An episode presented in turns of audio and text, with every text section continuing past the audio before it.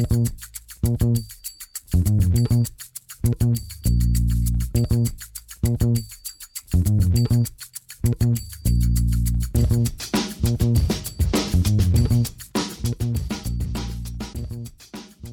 damit hallo und herzlich willkommen zu Football Rausch. Mein Name ist Tim Rausch. Schön, dass ihr wieder eingeschaltet habt. Es ist ja ein bisschen her, dass wir uns gesprochen haben. Äh, ich hoffe, meine Stimme ist nicht zu sehr eingerostet. Ich hatte eine kleine Sommerpause, musste da meine Bachelorarbeit schreiben, die ist jetzt in den finalen Zügen.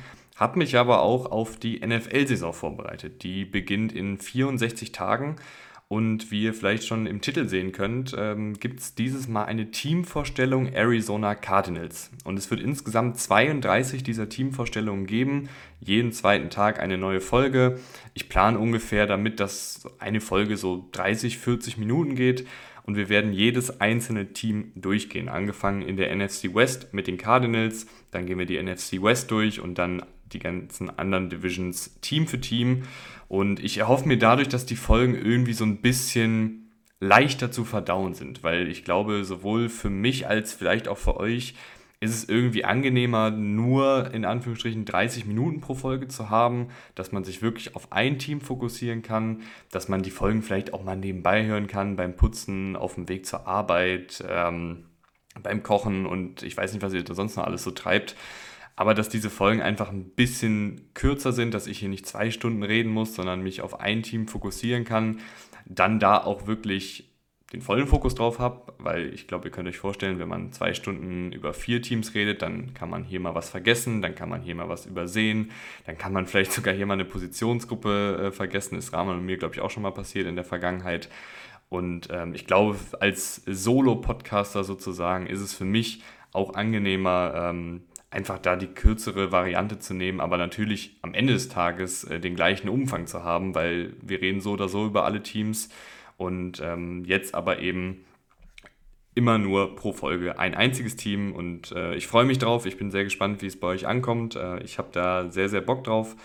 Und wie gesagt, äh, bei den Arizona Cardinals fangen wir an und ich würde sagen, wir verlieren gar nicht groß Zeit. Ich freue mich natürlich auch, wenn äh, die Folge auf Social Media, auf Twitter, Instagram und im Freundeskreis geteilt wird. Das wisst ihr ja, ähm, hilft mir und dem Podcast natürlich auch weiter und zeigt mir, dass die Folge vielleicht auch oder dieses Format, diese kleine Formatänderung bei euch gut ankommt.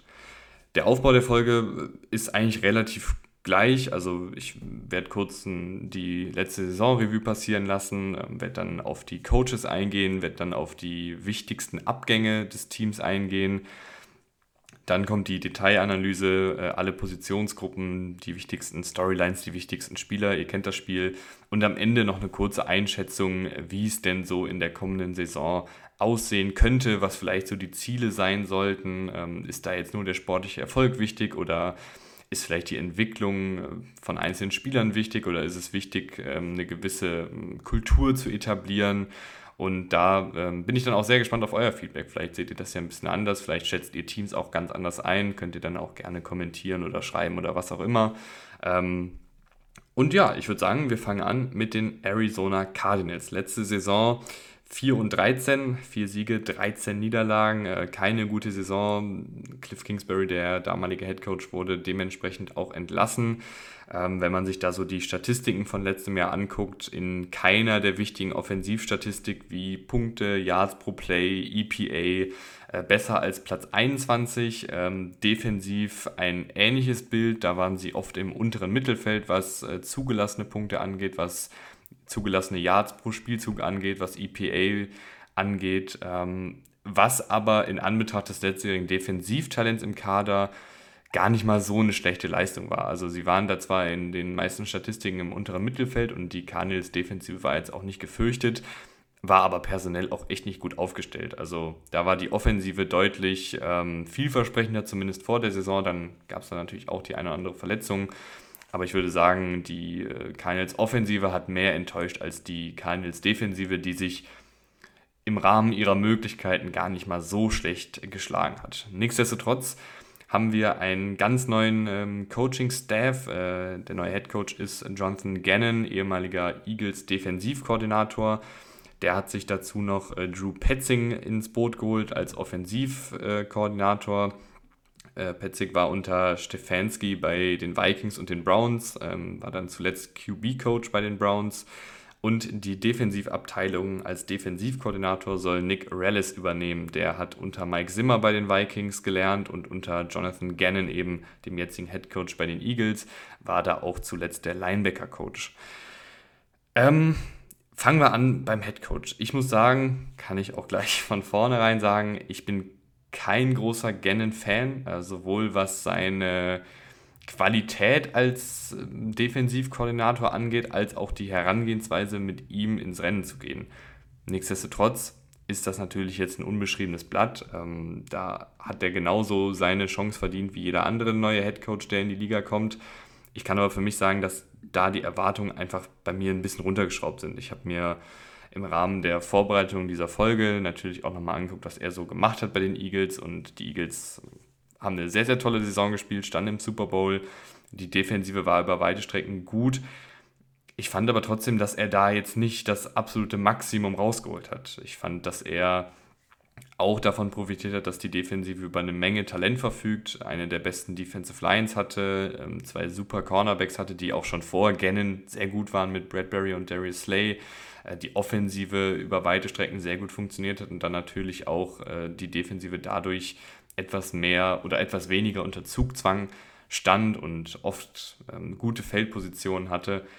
Und ich fand einfach, dafür war die Eagles Defensive jetzt nicht auf einem Niveau, da ich sage, das war jetzt eine absolute Masterclass, das war jetzt äh, ganz, ganz großes Koordinator-Kino, was da Jonathan Gannon Woche für Woche hingezaubert hat er hatte seine Spiele, äh, die Eagles Defensive hatte auch ihre Spiele, aber die Eagles Defensive hatte auch ihre Spiele. Also in beide Richtungen. Ähm, da gab es auch mal ein, zwei äh, Spiele, wo sie echt 30, 40 Punkte kassiert haben, wo man sagen kann oder vielleicht auch sagen sollte, dass das in Anbetracht des Defensivtalents eigentlich nicht so passieren sollte. Und ähm, die ganze Herangehensweise von Gannon war eher so ein bisschen vorsichtig, äh, hat jetzt, war jetzt kein Defensivkoordinator, der super aggressiv irgendwelche wilden Blitzpakete ausgepackt hat oder ähm, wilde Stunts in der Defensive Line geschemt hat oder super aggressive Man-Coverage-Systeme dauernd gespielt hat, sondern er hat halt viel auf seine Zonenverteidigung gesetzt, viel Bend, Don't Break, ähm, hat dann auch auf das individuelle Talent gebaut, was in der Defensive durchaus ja, vorhanden war, äh, en masse.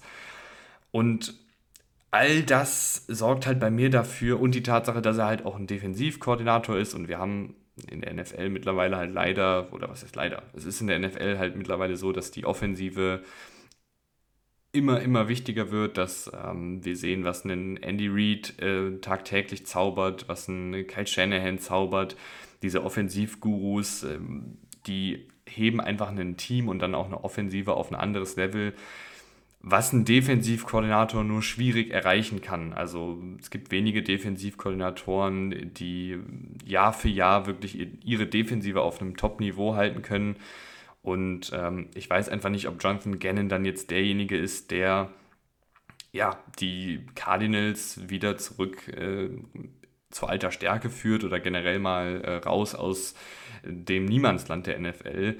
Möchte ihm aber jetzt auch nicht zu kritisch gegenüberstehen. Ähm, Head Coach ist natürlich deutlich mehr als jetzt nur das Play Calling. Kommt ja auch darauf an, wie er so zwischenmenschlich unterwegs ist. Kommt darauf an, was er für einen Coaching-Staff zusammenstellt. Ähm, und ich glaube auch, dass er noch nicht ausgelernt ist. Also ist er, glaube ich, vielleicht auch ein Head Coach, der noch mit der Aufgabe des Head Coach Seins wachsen kann und dann vielleicht gerade auch jemanden wie mich äh, Lügen strafen kann und vielleicht doch sich als ähm, sehr, sehr guter Griff entwickelt. Aber ich habe eben, wie gesagt, aufgrund seiner Vita, aufgrund seiner Herangehensweise als Eagles Defensivkoordinator ein wenig Bauchschmerzen, wo so da die Richtung hingeht. Ähm, finde es aber zumindest schon mal den, den richtigen Ansatz, jetzt mit einem etwas jüngeren Headcoach zu gehen und, und da vielleicht ja, einfach äh, den, den richtigen Griff hoffentlich gehabt zu haben aus Cardinals Sicht. Denn ich finde, der, der Coaching-Staff, den er zusammengestellt hat, den finde ich gar nicht so uninteressant. Also Drew Petzing ähm, hat jahrelang, wie gesagt, unter Stefanski, unter Kevin Stefanski, dem jetzigen ähm, Head Coach der Browns, gearbeitet ähm, hat da mit Jacoby Brissett letztes Jahr eine echt gute äh, Sache gemacht. Also Jacoby Brissett hatte ja ein gutes Jahr als Browns Quarterback. Äh, Deshaun Watson eher weniger, aber da weiß man jetzt auch nicht genau, liegt das jetzt an, an Petzing oder liegt das einfach daran, dass Deshaun Watson abseits des Feldes seinen Scheiß da hatte und ähm, ja, da vielleicht einfach noch nicht so ready war wieder fürs Footballspielen. Und da will ich jetzt gar nicht äh, tief einsteigen, wer da jetzt wie viel Schuld daran trägt, dass Deshaun Watson Kacke gespielt hat. Mich freut es, dass er Kacke gespielt hat, aber das ist auch wieder ein anderes Thema. Ähm, es soll hier um Drew Petzing gehen. Der bringt äh, natürlich dann auch ein etwas Play-Action-lastigeres Scheme mit. Ein Scheme, was ähm, Kyler Murray so jetzt auch noch nicht gespielt hat. Unter Cliff Kingsbury war ja viel Spread-Offensive, ähm, viel Shotgun-Offensive. Äh, unter Petzing kann ich mir vorstellen, dass da häufiger an der Center gespielt wird und ähm, auch mehr Play-Action gespielt wird. Kyler Murray vielleicht auch via Play-Action ähm, mehr in Bewegung gebracht wird. Und dann diese tiefen Crossing-Routen sind ja so ein Standardwerk der Vikings äh, oder beziehungsweise der Stefanski-Offensive. Da bin ich mal gespannt, wie das dann äh, bei den Cardinals aussieht, weil man das so einfach noch nicht so häufig gesehen hat. Nick Rellis, äh, sehr, sehr junger Defensivkoordinator, ähm, hat auch lustigerweise bei den Vikings ähm, gearbeitet unter Mike Zimmer, aber dann eben auch unter Jonathan Gannon bei den Eagles, war der Linebacker-Coach letztes Jahr, Linebacker der Eagles äh, hatten letztes Jahr ein gutes Jahr mit einem TJ Edwards beispielsweise, der, der einen großen Schritt nach vorne gemacht hat. Ähm, kann, aber ich glaube, viel mehr kann man zu einem, zu einem jungen Defensivkoordinator, der diesen Posten noch nie ausgeübt hat, nicht sagen. Äh, ich bin sehr gespannt. Es ist ein junger Coaching-Staff, es ist ein unerfahrener Coaching-Staff, äh, was die einzelnen Posten angeht aber vielleicht ähm, ist da dementsprechend auch viel Potenzial und vielleicht ist dann auch meine Skepsis, die aktuell noch da ist, recht schnell verflogen. Skepsis habe ich allerdings ähm, bei den Cardinals auch so ein bisschen im Kader. Ähm, es sind einige wichtige Abgänge. In der Offensive ist DeAndre Hopkins weg, äh, die Offensive Liner Billy Price und Rodney Hudson sind weg. Zudem kuriert Kyler Murray noch seine Verletzung aus. Da ist aktuell nicht klar, wann er wieder einsteigt. Die Berichte reichen von Mitte der Saison zu Ende der Saison zu er spielt gar nicht nächste Saison. Also da gibt es alle möglichen äh, Gerüchte, was natürlich dann auch eine Einschätzung der Cardinals am Ende sehr, sehr schwierig machen wird. Und in der Defensive ist JJ Watt im Karriereende. Ähm, Byron Murphy, der Cornerback, ist nicht mehr da. Zach Allen und Marcus Golden, zwei Passrusher, sind auch nicht mehr da. Also einige, gerade ältere Spieler, gestandene Spieler vor allen Dingen, äh, fallen bei den Cardinals weg. Und es wurde jetzt in der Free Agency nicht super viel investiert. Ich glaube, die Cardinals wissen selber, dass das jetzt hier so ein Neuaufbaujahr ist und man dann auch die Abgänge mit jungen Spielern, mit entwicklungsfähigen Spielern auffangen will. Und das ist tatsächlich auch mit das Spannendste an diesem Cardinals-Team. Ich glaube, jetzt ist vielleicht der ein oder andere Cardinals-Fan bisher ein bisschen äh, enttäuscht oder ein bisschen sauer, dass ich jetzt aktuell noch sehr, sehr negativ über die Cardinals geredet habe. Aber ich habe mir diesen Kader angeguckt. Ich weiß, dass da auch viele No-Names dabei sind, viele ähm, Spieler, die noch nicht so viel in der NFL gezeigt haben, viele junge Spieler.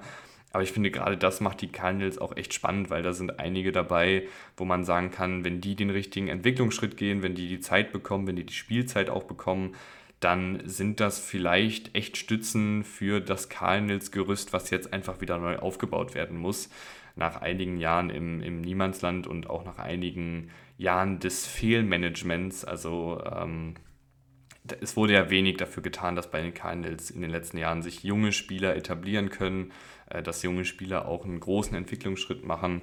Und ich glaube, das könnte jetzt unter dem neuen Regime mit einem neuen äh, Coaching-Staff sich ändern. Und da fangen wir an auf der Quarterback-Position, wo aktuell Kyler Murray logischerweise der Starter ist und ähm, da ist aber eben nicht klar, wie viel er spielen kann. Kyler Murray selbst ähm, ist mittlerweile, finde ich, so ein bisschen unterschätzt. Ich glaube, diese ganzen Stories rund um seine Vertragsverlängerung, die Call of Duty Sachen, ähm, viel Geräuschkulisse abseits des Feldes hat irgendwie dafür gesorgt, dass das Bild von ihm fast schon ein, ein Flop ist. Also, dass er irgendwie dieser Erstrunden-Quarterback ist, der erste Pick im Draft ist, der nicht die Erwartungen erfüllen konnte.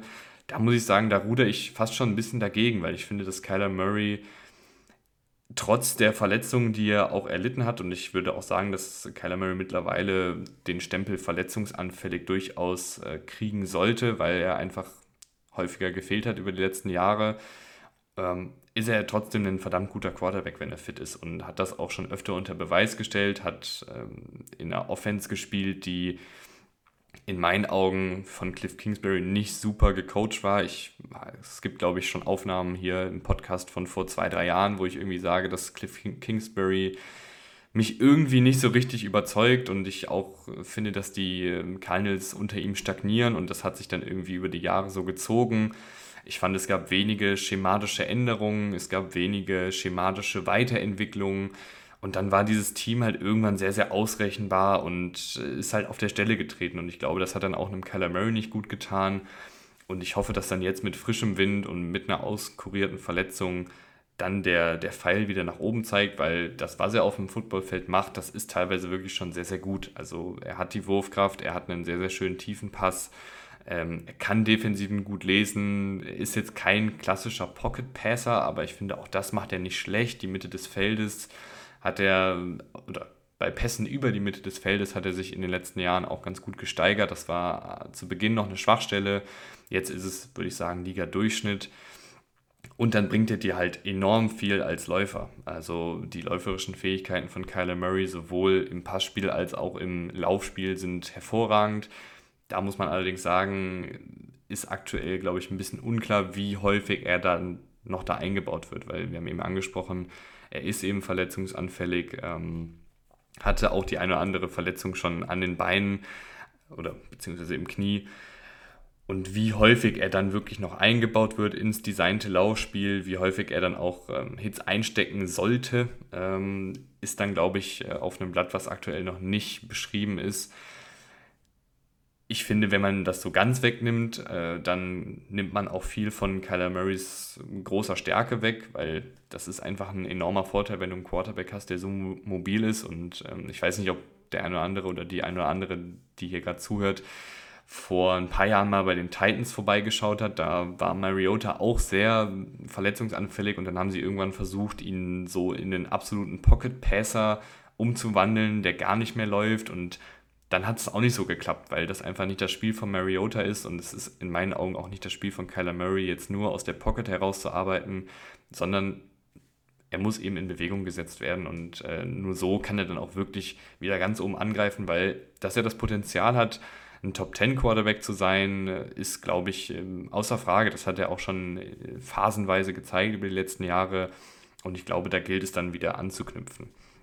Hinter ihm ähm, sind ein paar interessante Namen, die wahrscheinlich auch Spielzeit bekommen werden. Wer genau das dann wird, ist aktuell sehr schwierig einzuschätzen. Ich würde jetzt erstmal mit Colt McCoy gehen. Ähm, erfahrener Backup-Quarterback, Ballverteiler, klassischer Pocket-Passer, der auch ein bisschen Mobilität mitbringt, aber jetzt auch kein Über-Quarterback, ist aber, glaube ich, als Back Backup äh, ganz in Ordnung du hast dahinter noch zwei, bei denen vielleicht ein bisschen mehr Potenzial schlummert, beziehungsweise wo vielleicht ein bisschen mehr ähm, Potenzial nach oben da ist, aber die Fallhöhe auch höher ist. Das ist einmal David Blau, der bei den Lions mal ein, zwei gute Partien gespielt hat und ich glaube letztes Jahr auch für die Cardinals aufgelaufen ist. Ich bin mir gar nicht ganz sicher, ähm, ob er letztes Jahr bei den Cardinals gespielt hat, aber in, äh, bei irgendeinem Team hat er letztes Jahr ein paar Snaps gespielt und sah da jetzt auch nicht verkehrt aus aber jetzt auch bisher in der NFL noch nicht super viel gezeigt. Und Clayton Toon, äh, Fünftrunden-Pick, der sehr viele physische Anlagen mitbringt, aber echt noch ein bisschen Feinstift braucht. Wirft man den am Anfang rein, um mal zu gucken, was man hat? Ich schätze eher nicht, aber wenn jetzt zum Beispiel Colt McCoy es gar nicht hinbekommt, Kyler Murray noch verletzt ist, warum nicht einen, Clayton Toon mal äh, für zwei Spiele reinwerfen, gucken, was man da mit ihm hat. Ähm, Fünftrunden-Pick investiert hat eine gewisse Geschwindigkeit, hat einen ganz guten Arm, aber es fehlt noch so ein bisschen zwischen den Ohren. Und äh, ja, ich glaube, wir sind uns aber alle einig, dass hinter Kyler Murray es schnell dann auch qualitativ bergab geht und äh, wir alle hoffen, dass Kyler Murray äh, fit und munter äh, schnell wieder auf dem Rasen steht für die Cardinals. Denn äh, auch die Anspielstationen sind gar nicht so verkehrt. Ähm, du hast natürlich die Andrew Hopkins verloren, was ein durchaus großer Verlust ist. Und was ich mich gerade frage, ist, wie genau dann die Zusammensetzung aussieht auf Wide Receiver, wenn wir damit mal anfangen, weil aktuell dürften die Starter Marquis Brown als ähm, tiefe, schnelle Anschlussstation sein, äh, Rondell Moore als dieser Allrounder, der irgendwie ähm, ja, viel mit, mit äh, geschemten Touches in Szene gesetzt wird, auch nach dem Catch gefährlich ist und Greg Dodge ebenfalls so ein Allrounder, der über die kurzen und mittleren Distanzen letztes Jahr ganz gute Arbeit gemacht hat, mit sicheren Händen, mit gutem Route Running. Ähm, das sind so die drei prädestinierten Starter. Da weiß ich aber nicht, ob das mir so gefällt, weil das sind alles drei sehr, sehr kleine Spieler. Also Rondell Moore und Greg Dodge sind beide 5 Fuß 7, äh, Marcus Brown ist 5 Fuß 9. Äh, keiner wiegt mehr als 180 Pfund. Also dann hättest du wirklich äh, drei sehr, sehr leichte, sehr kleine Receiver, die jetzt nicht unbedingt redundant sind in dem, was sie machen, weil Marcus Brown ist für mich halt so dieses, dieses klare Deep Threat, ähm, was gerade bei tiefen Routen eben mit, mit gutem Route Running punktet. Jetzt aber nicht jemand ist, der jetzt Contested Catches gewinnt oder so oder mit, mit superer, sicheren Händen punktet. Ähm, Greg Dodge, wie gesagt, äh, so ein, so ein kleiner Allrounder, der ähm, im mittleren und über kurze Distanzen echt gute Arbeit gemacht hat letztes Jahr und auch viele Bälle gut gefangen hat ähm, mit, mit sicherem Catching. Und bei Rondell Moore schlummert in meinen Augen auch Potenzial. Gerade was so ähm, die Fähigkeiten nach dem Catch angeht, ist der echt gut. Hat auch ein solides Route Running, solide Hände. Äh, aber da muss einfach noch ein bisschen mehr Entwicklung kommen. Aber die drei in Kombination gefallen mir nicht dann auf dem Feld. Also ich glaube, da bräuchte es schon noch einen Spieler, der diese große Anspielstation sein kann, der vielleicht auch der klare X-Receiver sein kann, ähm, der dann auch mal die 50-50 Bälle gewinnt, ähm, der bei Third Down sicher ist und der auch mit einer gewissen Physis äh, spielt, im, im Route Running zum Beispiel. Und da kommen dann wahrscheinlich Michael Wilson oder Zach Pascal in Frage. Äh, Zach Pascal jetzt ja auch schon seit einigen Jahren dabei, 28,5 Jahre alt. Ähm, eher einen Blocker, also das macht er wirklich sehr, sehr gut als Receiver, die Blockingarbeit. Ähm, ansonsten ja, hat man da jetzt noch nicht so mega viel gesehen, was so seine Receiving-Fähigkeiten angeht. Das macht er aber auch nicht schlecht. Kann, glaube ich, so dieser Chain-Mover werden. Also jemand, der halt äh, dir bei drittem und fünf ein neues First Down fängt, weil er halt recht physisch ist, weil er äh, ein ganz gutes Verständnis für den Raum hat. Ähm, kann da auch kreativ eingesetzt werden äh, im Slot als, als wirklicher Wide Receiver. Wurde aber auch bei den Eagles mal im Backfield eingebunden und so. Also den kann man da so ein bisschen rumschieben. Aber ich glaube, dass langfristig die Cardinals hoffen, dass sich Michael Wilson zu diesem physischen Outside-Receiver entwickeln kann. Michael Wilson bringt viele spannende Fähigkeiten mit, äh, sehr, sehr guter Release, sehr, sehr gutes Route Running für seine Größe, ähm, ist fast 1,90 Meter groß. Ist nicht der schnellste, äh, also ist jetzt keiner, der jetzt ständig tief gehen wird, aber der hat ganz gute Hände, aber punktet eben vor allen Dingen durch die Fertigkeiten ähm, des Route Runnings und des Releases. Und ich glaube, dass da dann auch das Potenzial da ist, äh, sich langfristig als diese große Anschlussstation zu etablieren. Und das wäre für dieses Cardinals-Team auch sehr, sehr wichtig, weil sonst hast du da halt drei eher kleiner gewachsene Receiver, die einfach nicht dieses Skillset mitbringen äh, des, des physischen ähm, Possession Receivers.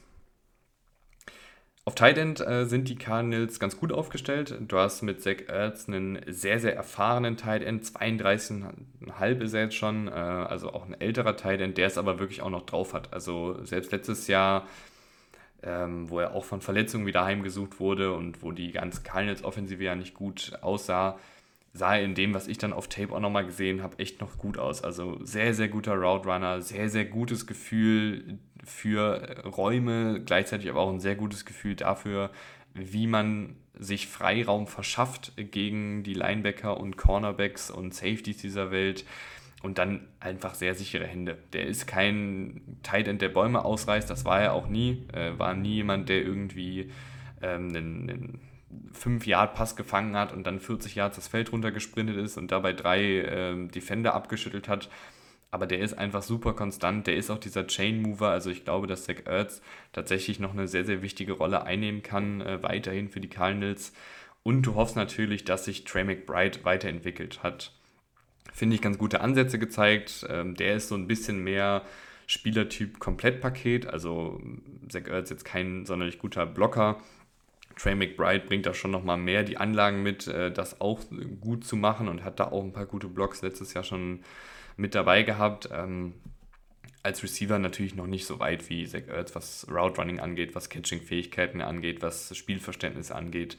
Aber ich glaube, dass das ein echt spannendes Duo sein wird und ich glaube auch, dass das, wenn wir den Bogen zurückspannen auf Petzing und ähm, diesen, diese schematische Ausrichtung der Cardinals mit vielen Play-Action-Pässen, mit vielen Crossing-Routen, dann sind Trey McBride und Zach Ertz, glaube ich, zwei Titans, die viel auch zusammen auf dem Feld stehen werden gerade auch in Anbetracht dessen, was wir gerade über die Receiver gesagt haben, dass es da so ein bisschen einfach noch fehlt an Qualität beziehungsweise an ähm, Skillsets, die so einfach da nicht da sind. Äh, kann natürlich immer sein, dass sich dann ein Team auch nochmal verstärkt, äh, aber aktuell ist das eben nicht der Fall und ich glaube, dass Zach Ertz und Trey McBride deshalb relativ viel Spielzeit äh, sehen werden. In der Running Back Position ergeben sich für mich einige Fragezeichen hinter James Conner. Ich finde, James Conner war erst ein bisschen überschätzt, weil er diese eine krasse Saison hatte, wo er irgendwie zig Touchdowns gemacht hat und ähm, Fantasy Running Backs ja immer sehr, sehr populär sind. Dann letztes Jahr immer mal wieder von Verletzungen heimgesucht, ähm, ein, zwei inkonstante Spiele dabei gehabt. Aber ich finde James Conner trotzdem noch einen ganz guten Back. Also ist jetzt kein Running Back, der 40, 50 Yardläufe raushaut. Dafür ist er nicht schnell genug, nicht athletisch genug. Aber der hat äh, ein verdammt gutes Verständnis dafür, wie man äh, gegen Kontakt spielt. Der schüttelt sich gut von Verteidigern ab. Der kann auch mal einen Verteidiger aussteigen lassen. Nicht mit Geschwindigkeit, sondern einfach durch, durch Körpertäuschung, aber auch durch seine Physis. Ähm, ist jemand, der, der gut auch Tackles brechen kann. Dann gleichzeitig auch äh, einen Running Back, der im Receiving Game zu gebrauchen ist. Auch hier keiner, der jetzt eine, eine Wheel Route äh, 30 Yards äh, downfield fängt, aber der eben das kleine einmal eins des Route Runnings aus dem Backfield beherrscht und das auch gut macht und dann gute Hände hat und da dementsprechend auch eingebunden werden kann. Ähm, gefällt mir insgesamt alles sehr, sehr gut, was James Conner so als Allrounder mitbringt. Dahinter wird es ein bisschen dünn. Äh, Keontae Ingram bringt mehr mit, was so diese athletischen Fähigkeiten angeht, also ein bisschen mehr Tempo, ähm, aber einfach noch nicht wirklich weit, was so die, die Spielintelligenz angeht. Also James Conner, wenn ich mir das angeguckt habe, äh, sah sehr gut aus, vor allen Dingen auch darin, die einfachen Yards zu nehmen. Und ähm, Keontae Ingram äh, hat da auch echt einiges liegen lassen. Also wollte dann immer das Big Play suchen, hat es aber dann selten gefunden und wurde dann halt gerne mal für ein Jahr Raumgewinn ähm, oder wurde nach einem Jahr Raumgewinn gestoppt. Äh, Corey Clement, Tyson Williams haben auch schon ihre Snaps in der NFL gesehen. Sehe ich aber jetzt nicht wirklich, dass die äh, einen großen Einfluss auf äh, das Team haben werden. Also es ist James Conner und wenn James Conner verletzt, dann müssen die Cardinals echt gucken, wie sie das auffangen wollen, weil dahinter wird es dann langsam auch oder eher schnell sehr, sehr dünn. Ähm, dünn wird es allerdings nicht in der Offensive Line, die ist tatsächlich ganz gut aufgestellt. Äh, Gerade auf den Tackle-Positionen hast du einige Optionen. Ich bin mal gespannt, wie sie das lösen. Ähm, etatmäßig hast du hier mit Calvin Beecham und DJ Humphreys zwei gestandene Routiniers. Ähm, DJ Humphreys noch ein bisschen jünger, hat sich sehr, sehr gut gemacht, äh, gerade im Pass-Blocking ist er da seit Jahren ziemlich, ziemlich konstant. Äh, Calvin Beecham auf einem nicht ganz so hohen Niveau wie Humphreys, aber auch sehr, sehr solide als, als Passblocker. Beide allerdings nicht die allerschnellsten, nicht die allerathletischsten und dementsprechend auch nicht die allerbesten äh, Laufblocker. Josh Jones hat das letzte Saison auch ganz gut gemacht, ehemaliger Drittrunden-Pick äh, 2020 gewesen. Der sah auch gut aus auf Tackle. Ob der jetzt zurück auf Guard geschoben wird, weiß ich nicht, weil da sah er nicht so gut aus in den ersten Jahren in der NFL. Äh, und du hast ja noch Paris Johnson gedraftet ähm, in der ersten Runde mit dem sechsten Pick. Den solltest du auch auf jeden Fall aufs Feld kriegen, dass er da Spielzeit sammeln kann. Ich kann mir aber vorstellen, dass er als Guard startet, weil einfach DJ Humphreys und Kevin Beecham sehr, sehr etabliert sind auf ihren Positionen und Guard eben bei den äh, Cardinals aktuell nicht so gut aussieht, ähm, dass man da jetzt einen Paris Johnson nicht nicht spielen lassen sollte. Gleiches gilt für Josh Jones, also vielleicht spielst du tatsächlich mit Paris, Jones, Paris Johnson und Josh Jones auf Guard, äh, weil die von der Qualität her einfach nochmal einen Ticken besser sind als das, was du da rumrennen hast. Obwohl ein Will Hernandez das auch schon gut gemacht hat. Also vielleicht ruder ich da ein bisschen zurück. Ähm, Paris Johnson auf Left Guard, Will Hernandez auf Right Guard gefällt mir doch am besten. Also streich das mit Josh Jones wieder, den kannst du als guten Backup äh, behalten. Ähm, aber Will Hernandez und Paris Johnson wahrscheinlich auf Guard. Will Hernandez ähm, hatte ja mal eine sehr, sehr gute Rookie-Saison. Dann ist es so ein bisschen abgeflacht bei den Giants, letztes Jahr dann zu den Cardinals gekommen und hat das ganz ordentlich gemacht. Ist jetzt auch keiner, der Bäume ausreißt, aber der ist ein sehr physischer Guard, der als Passblocker einfach nicht so schnell aus seiner äh, Position bewegt wird und ähm, jetzt wenige wirklich dominante Siege hat oder Highlight-Blocks hat, aber auch wenige klare Niederlagen. Also der hat das schon ganz ordentlich gemacht. Ähm, Elijah Wilkinson hat auch schon seine Snaps in der NFL bekommen auf Guard. Ist ein guter Backup, Schrägstrich, eventueller Starter, je nachdem, wie gesagt, wie sich da alles in der Offensive Line am Ende herauskristallisiert. Und äh, auf Center hast du aktuell Hjalte Froholt äh, von den Browns, der kennt also den Offensivkoordinator Petzing. Noch nicht viel gespielt bisher in der NFL. Letztes Jahr war es ganz okay, äh, aber auch nicht jetzt so, dass man sagt, das ist jetzt ein klarer Starter. Äh, du hast noch John Gaines gedraftet in der vierten Runde. Vielleicht kann der äh, den, den Center-Posten streitig machen und du hast da noch einen, noch einen jungen Rookie in der Offensive Line und dann vielleicht mit Paris Johnson und John Gaines gleich zwei Rookies, die sich äh, entwickeln können, die dann vielleicht auch langfristig äh, Säulen des Teams werden können. Also da bin ich mal gespannt, wie sich die Offensive Line zusammensetzt. Ich finde aber auf dem Papier hast du da sieben, acht Spieler, die starten könnten. Es sind jetzt nicht alles die besten, also Heote Froholt, Elijah Wilkinson, auch ein Will Hernandez, äh, Josh Jones, Kevin Beecham, da habe ich alles, habe ich bei allen mehr oder weniger ein paar Fragezeichen. Aber es ist jetzt auch nicht so, dass ich sage, diese Offensive Line ist katastrophal, sondern die ist halt, glaube ich, relativ im ja, durchschnittlich unteren Mittelfeld irgendwo so angesiedelt. Und wenn dann eben ein paar der jüngeren Spieler äh, einen Schritt nach vorne machen, dann kann die Offensive Line auch echt hm, nicht oben mit angreifen, aber zumindest ähm, im Ranking weiter nach oben klettern so ist sie eine ganz gute, so ist sie, finde ich, ein ganz guter Mix aus, aus erfahrenen Spielern und aus jungen Spielern und dann kann man ja im Training Camp schauen, wie sich das da am Ende zusammenstellt. Das war die Offensive und ich sehe gerade, äh, wir haben jetzt doch schon 32 Minuten, also äh, mit, den, mit den kurzen und knappen Folgen äh, fangen wir vielleicht dann nächstes Mal an in zwei Tagen. Aber gehen wir rüber zur Defensive. Die ist nicht gut. Also ähm, da ist echt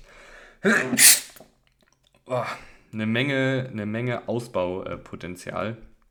Und ähm, ich reagiere schon ein bisschen allergisch auf die Qualität dieser Defensive.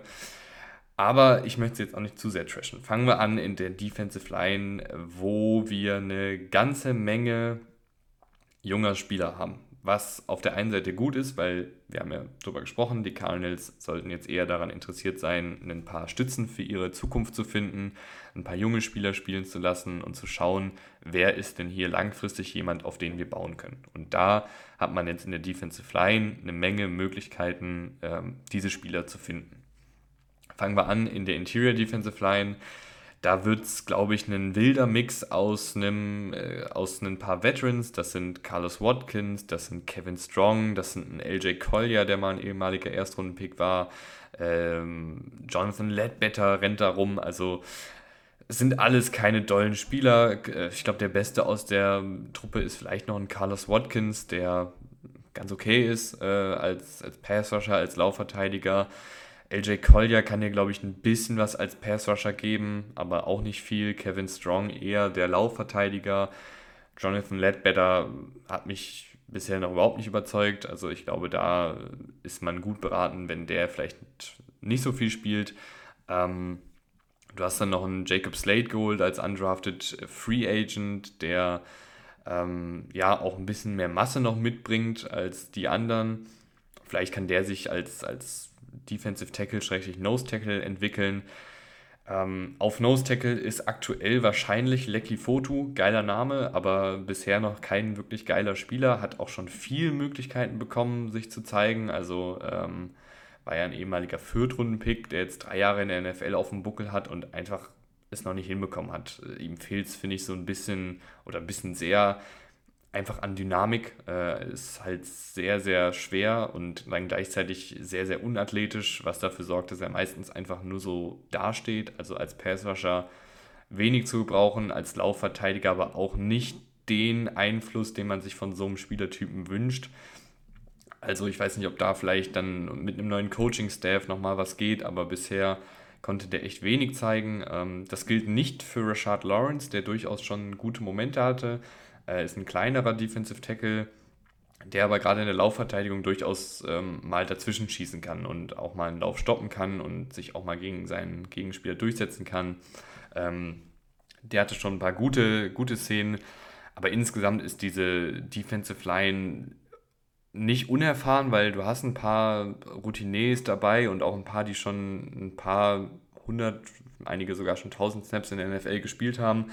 Aber keiner konnte da bisher so richtig überzeugen. Also es sind alles so Spielertypen, die nehme ich mit in der Defensive Line als Defensive Liner Nummer 4, 5.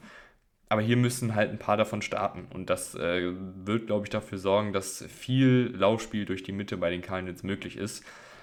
Weil die Edge-Verteidiger sind gar nicht so verkehrt. Also da hast du wirklich, wirklich viele junge Leute. Ähm, wahrscheinlich sind da Cameron Thomas, äh, Mijay Sanders und BJ Ojulari, die, die die meiste Spielzeit bekommen und die wurden dieses bzw. letztes Jahr erst gedraftet. Ähm, fangen wir an bei dem diesjährigen Draftpick BJ Ojulari.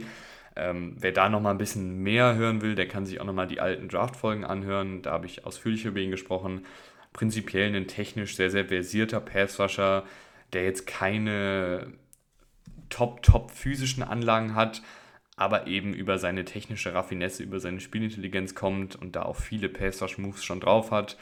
Wahrscheinlich als Laufverteidiger nicht ganz so geeignet, weil er ein bisschen leichter ist, weil er nicht der größte ist, weil er nicht die größte, nicht die längste Länge hat sozusagen. Ähm, aber jemand, der, glaube ich, äh, von Tag 1 schon seine Snaps als Pass-Rush-Spezialist erstmal sehen sollte und dann langsam herangeführt werden kann.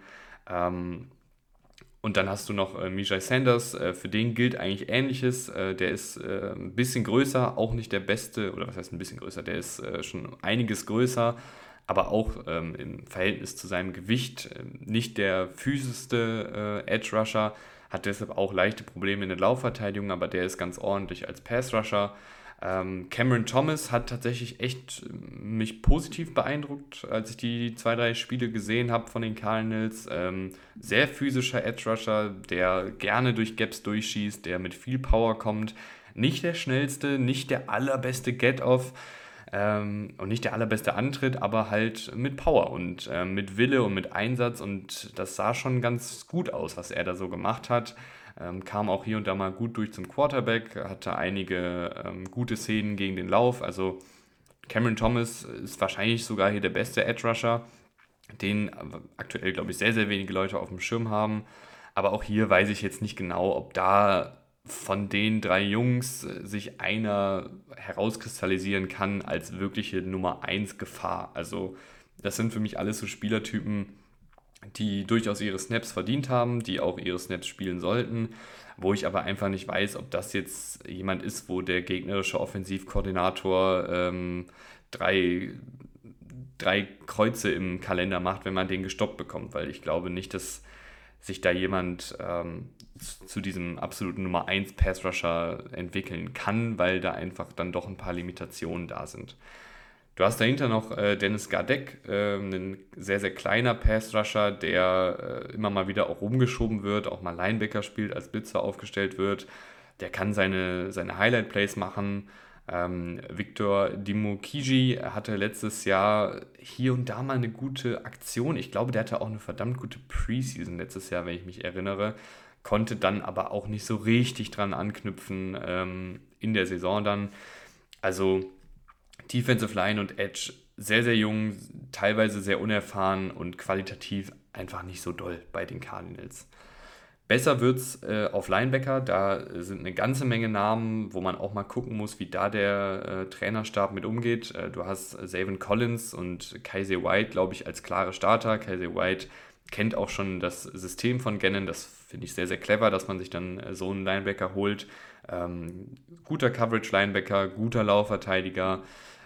Einfach ein rundum solider Linebacker. Der macht jetzt nichts grandios gut, aber der macht auch nichts schlecht und äh, bringt da, glaube ich, eine gewisse Konstanz mit rein. Die Cardinals haben ja in den letzten Jahren viel probiert auf Linebacker und ich glaube, Kaiser White kann da für eine gewisse Konstanz sorgen. Ähm, Savin Collins daneben äh, hat tatsächlich letztes Jahr viel gespielt, hat über 1000 Snaps gesehen, ähm, konnte auch ganz gute Sachen machen. Also in Coverage sah er ganz gut aus, da hat er Spielintelligenz gezeigt, da hat er ein gutes Verständnis gezeigt für Routenkonzepte.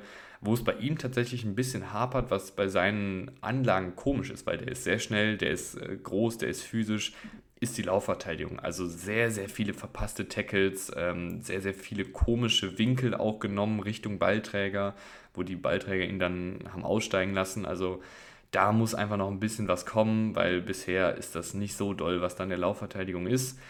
Ähm, und dahinter hast du ja eventuell noch Isaiah Simmons, der wahrscheinlich irgendwie wieder so eine Hybridrolle einnehmen wird als äh, Weakside Linebacker, als Slot Cornerback, als Box Safety. Ähm, alles so ein bisschen und nichts so ganz. Ähm, Isaiah Simmons immer noch gefühlt dieses, dieses Projekt von vor drei Jahren, hat dieses Jahr oder hat letzte Saison auch 900 Snaps gespielt und sah da, finde ich, teilweise auch ganz gut aus. Also war auf jeden Fall sein, seine beste Saison in meinen Augen. Ähm, hat er durchaus mal gezeigt, dass er halt seine athletischen Fähigkeiten auch einsetzen kann. Hatte ein paar Interceptions oder ich weiß nicht, ob er ein paar hatte, aber ich hatte eine gesehen gegen die Saints, die sehr, sehr gut war, wo er seine Größe ausspielt, wo er den Quarterback sehr gut liest und dann, als er die Interception fängt, eben auch echt richtig abgeht. Also ähm, was das Tempo angeht und äh, das war dann, glaube ich, sogar ein Pick 6. Also das war eine sehr, sehr schöne Aktion. Ähm, in der Laufverteidigung einfach noch ein bisschen grün hinter den Ohren immer noch. Also ähm, nimmt da auch falsche Winkel, verschätzt sich, ähm, ist manchmal zu früh, manchmal zu spät dran.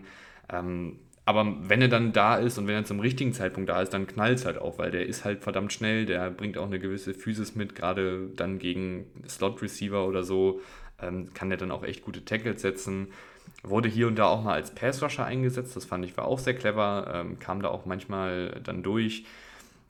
Also der wird wahrscheinlich auch wieder eine irgendeine Hybridrolle einnehmen, vielleicht so ein bisschen wie äh, CJ Gardner Johnson letztes Jahr bei den ähm, Eagles dann unter ähm, Gannon diese Rolle erfüllen. Ähm, du hast immer noch einen Linebacker, der auch noch interessant ist, äh, Owen Papo, den hast du in der fünften Runde dir geholt. Der ist ein athletisches Projekt, äh, ist sehr, sehr schnell unterwegs, also viele athletische Projekte bei den äh, Cardinals auf Linebacker. Ähm, vielleicht kann man den langsam ranführen und dann, dass der nächstes Jahr übernehmen kann oder übernächstes Jahr übernehmen kann und jetzt erstmal über Special Teams oder so rankommt. Aber die Linebacker-Gruppierung ist sehr, sehr interessant mit unterschiedlichen Skillsets und, und ich glaube, dass du da auf jeden Fall dir auch noch ein bisschen Entwicklung erhoffst und dass dann zum Beispiel ein Isaiah Simmons und ein Selvin Collins zwei der Gesichter sein werden, die ähm, diesen Cardinals Neuaufbau mitgestalten. Weniger gut sieht es dann wieder auf Cornerback aus. Also du hast ähm, auch hier ja, einen wilden Mix an jungen Spielern, an älteren Spielern, an Spielern, die schon einiges in der NFL gesehen haben, aber äh, seit Jahren ihr Potenzial suchen. Und da weiß ich einfach nicht, wer da am Ende startet. Also ich gehe jetzt mal aktuell davon aus, dass es Antonio Hamilton und Marco Wilson werden. Ähm, Antonio Hamilton eben schon seit einigen Jahren dabei, ist auch schon jenseits der 30, hat das letztes Jahr ganz ordentlich gemacht, hat aber einfach jetzt nicht die absoluten physischen Anlagen eines Top-Cornerbacks. Aber ich glaube, so als Nummer 2, 3 ist er schon okay. Also ist jetzt auch nicht unbedingt jemand, den ich so, so gerne haben wollen würde. Ich glaube, bei vielen Teams wäre er wahrscheinlich die Nummer 4 oder 5. Hier hat er Chancen auf äh, eine Starterrolle hat das ganz okay gemacht, ist jemand, der schon auch immer mal wieder ein bisschen zockt ähm, und dann auch dementsprechend hier und da mal äh, ja, geschlagen wird. Und auch weil er halt einfach nicht der Überathlet ist, dass er jetzt gegen jeden Receiver ähm, besteht. Aber es könnte halt sein, dass er jetzt hier die Nummer 1 sein muss. Ähm, Byron Murphy ist nicht mehr da und äh, er könnte dann derjenige sein, der jetzt eben äh, der Nummer 1 Cornerback wird und dann Woche für Woche gegen die Top-Receiver der Liga spielen muss. Und das könnte halt schnell auch nach hinten losgehen. Äh, Marco Wilson noch ein junger Cornerback, war, glaube ich, immer so ein bisschen ein Projekt, ehemaliger Viertrunden-Pick 2021 mit, mit viel, viel Tempo, mit sehr, sehr spannenden Anlagen. Der hat auch schon seine Momente gehabt. Also ich glaube, er hatte, hatte er zwei Picks gegen Tom Brady, wenn ich mich nicht irre. Ähm, also durchaus seine, seine Momente gehabt, wo dann seine Athletik ähm, zur Schau gestellt wird, wo seine Ballskills zur Schau gestellt werden, wo dann auch gezeigt wird, dass er an Receivern kleben kann, aber eben auch äh, jemand, der noch geschlagen wird, der äh, hier und da auch einfach verliert, weil er noch nicht technisch so sauber ist, weil er noch nicht die Spielintelligenz auf dem Top-Niveau hat, die es halt braucht, um ganz, ganz oben mitzuspielen in, im Cornerback-Ranking und dann da einfach noch eine, eine kleine Unsicherheit manchmal sein kann. Zudem echt kein guter Laufverteidiger, ist ein kleinerer Cornerback, ist ein schmalerer Cornerback, der da einfach oft keine Rolle spielt in der Laufverteidigung und, und einfach weggeblockt wird. Aber die beiden sind wahrscheinlich die Starter. Dahinter hast du noch ein paar spannendere Namen ähm, oder spannende Namen generell. Ich finde auch Mark Wilson spannend. Ähm, Garrett Williams, äh, Drittrunden-Pick, noch verletzt. Äh, war ein Cornerback, der, glaube ich, wenn er nicht verletzt wäre, vielleicht sogar irgendwie Anfang der zweiten Runde hätte gewählt werden können. Äh, sehr, sehr gute Hüften, sehr, sehr gute Fußarbeit. Ähm, auch schon relativ spielintelligent, was ich so gesehen habe bei Syracuse. Also ein rundum guter Cornerback, der, glaube ich, jetzt ja auch nicht sofort spielen muss, aber vielleicht dann gegen, gegen Mitte, Ende der Saison eingreifen kann, Erfahrung sammeln kann, aber prinzipiell auch die Anlagen mitbringt von einem, von einem Nummer 1 Cornerback, was so die, die physischen Voraussetzungen angeht. Ähm, Catrill Clark haben sie geholt, ähm, Sechstrunden-Pick, auch ein junger Cornerback, äh, der wahrscheinlich irgendwo so zwischen Slot und Outside zu Hause sein wird ist nicht der größte, ist auch nicht der schwerste, deswegen könnte es sein, dass er schnell so in diese Slot-Rolle gesteckt wird. Aber gerade in dem System von äh, Gannon, was viel Zone-Coverage spielt, wenig Press spielt, kann er vielleicht auch jemand sein, der Outside überstehen kann, wie einen Darius Williams bei den Rams, ähm, wie einen, wie hieß er denn, der letztes Jahr bei den Vikings ganz gut war. Ähm, älterer Cornerback, Duke Shelley. Äh, Duke Shelley war letztes Jahr bei den Vikings auch ganz gut äh, als Outside Cornerback. Die spielen ja ein ähnliches System wie die Eagles letztes Jahr. Also vielleicht äh, Catrick Clark, auch jemand, der seine Einsatzzeiten bekommt. Richard Fenton turnte, turnte auch noch rum, der war mal wirklich gut bei den Chiefs und dann irgendwie gar nicht mehr. Also ich weiß nicht, was bei Richard Fenton passiert ist dass er so einen Karriereabsturz hingelegt hat. Vielleicht jetzt im neuen Umfeld nochmal jemand, der angreifen kann. Ähm, aber ja, es ist kein sonderlich, äh, keine sonderlich gute Cornerback-Gruppierung. Ähm, und ich glaube, dass da auch äh, ja, hier und da mal ähm, der eine oder andere Receiver gut durchkommen wird. Dann liegt es an den Safeties, die aufzuhalten. Und die Safeties sehen tatsächlich sehr gut aus. Also Buda Baker und Jalen Thompson ist ein Duo, was mir sehr, sehr gefällt, ähm, was auch viel Aufräumarbeit leisten musste. Ähm, wenn man jetzt zum Beispiel bei PFF guckt, haben die beide keine absoluten Top-Noten in Coverage besonders. Was aber in meinen Augen auch einfach daran liegt, dass die Cornerbacks der Cardinals und äh, die ganze Defensive, der Pass Rush nicht auf einem Top-Niveau gespielt haben. Ich glaube, wenn Buda Baker und Jalen Thompson letztes Jahr die beiden Safeties der 49ers oder der Eagles gewesen wären, würden die jetzt, äh, was die Bewertung angeht, bei PFF zum Beispiel auch deutlich weiter oben stehen.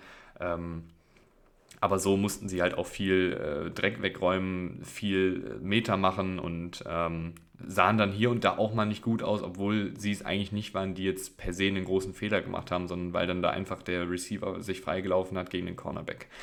Aber genug davon, äh, wir, wir befinden uns im Hier und Jetzt. Äh, Buda Baker und Jalen Thompson, beides sehr, sehr gute Laufverteidiger. Buda Baker super instinktiv, äh, super darin,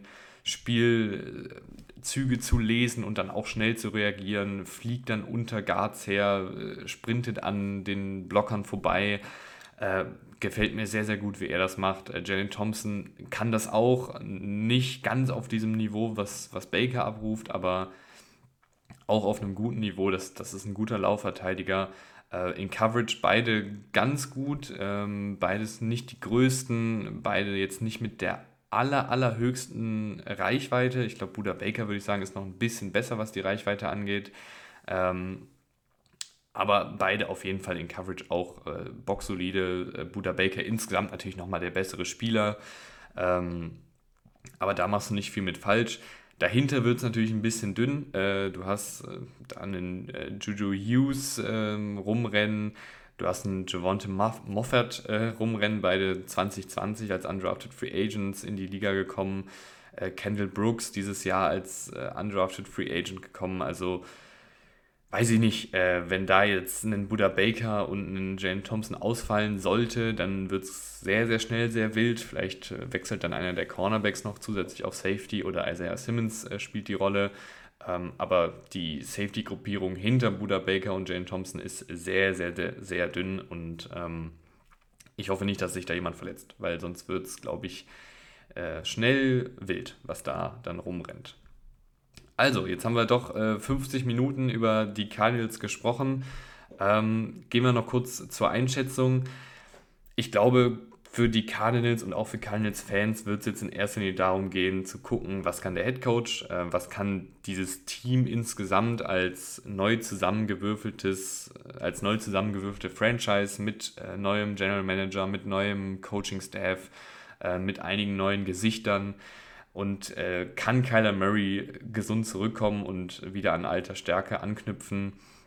Können vielleicht einige der jungen Spieler große oder zumindest ein paar Entwicklungsschritte nach vorne machen?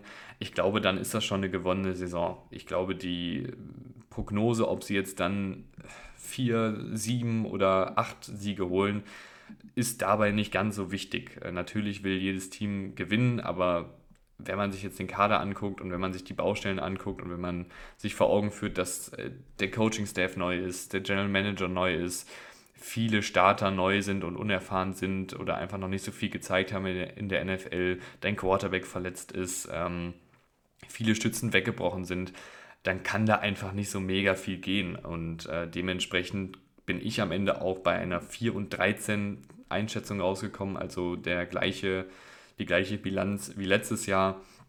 Aber für mich geht es nicht darum, ob die Cardinals jetzt vier, sechs oder acht Siege holen, sondern für mich würde es als Cardinals-Fan auch in erster Linie darum gehen, zu sehen, wer kann hier langfristig ähm, beim Wiederaufbau helfen.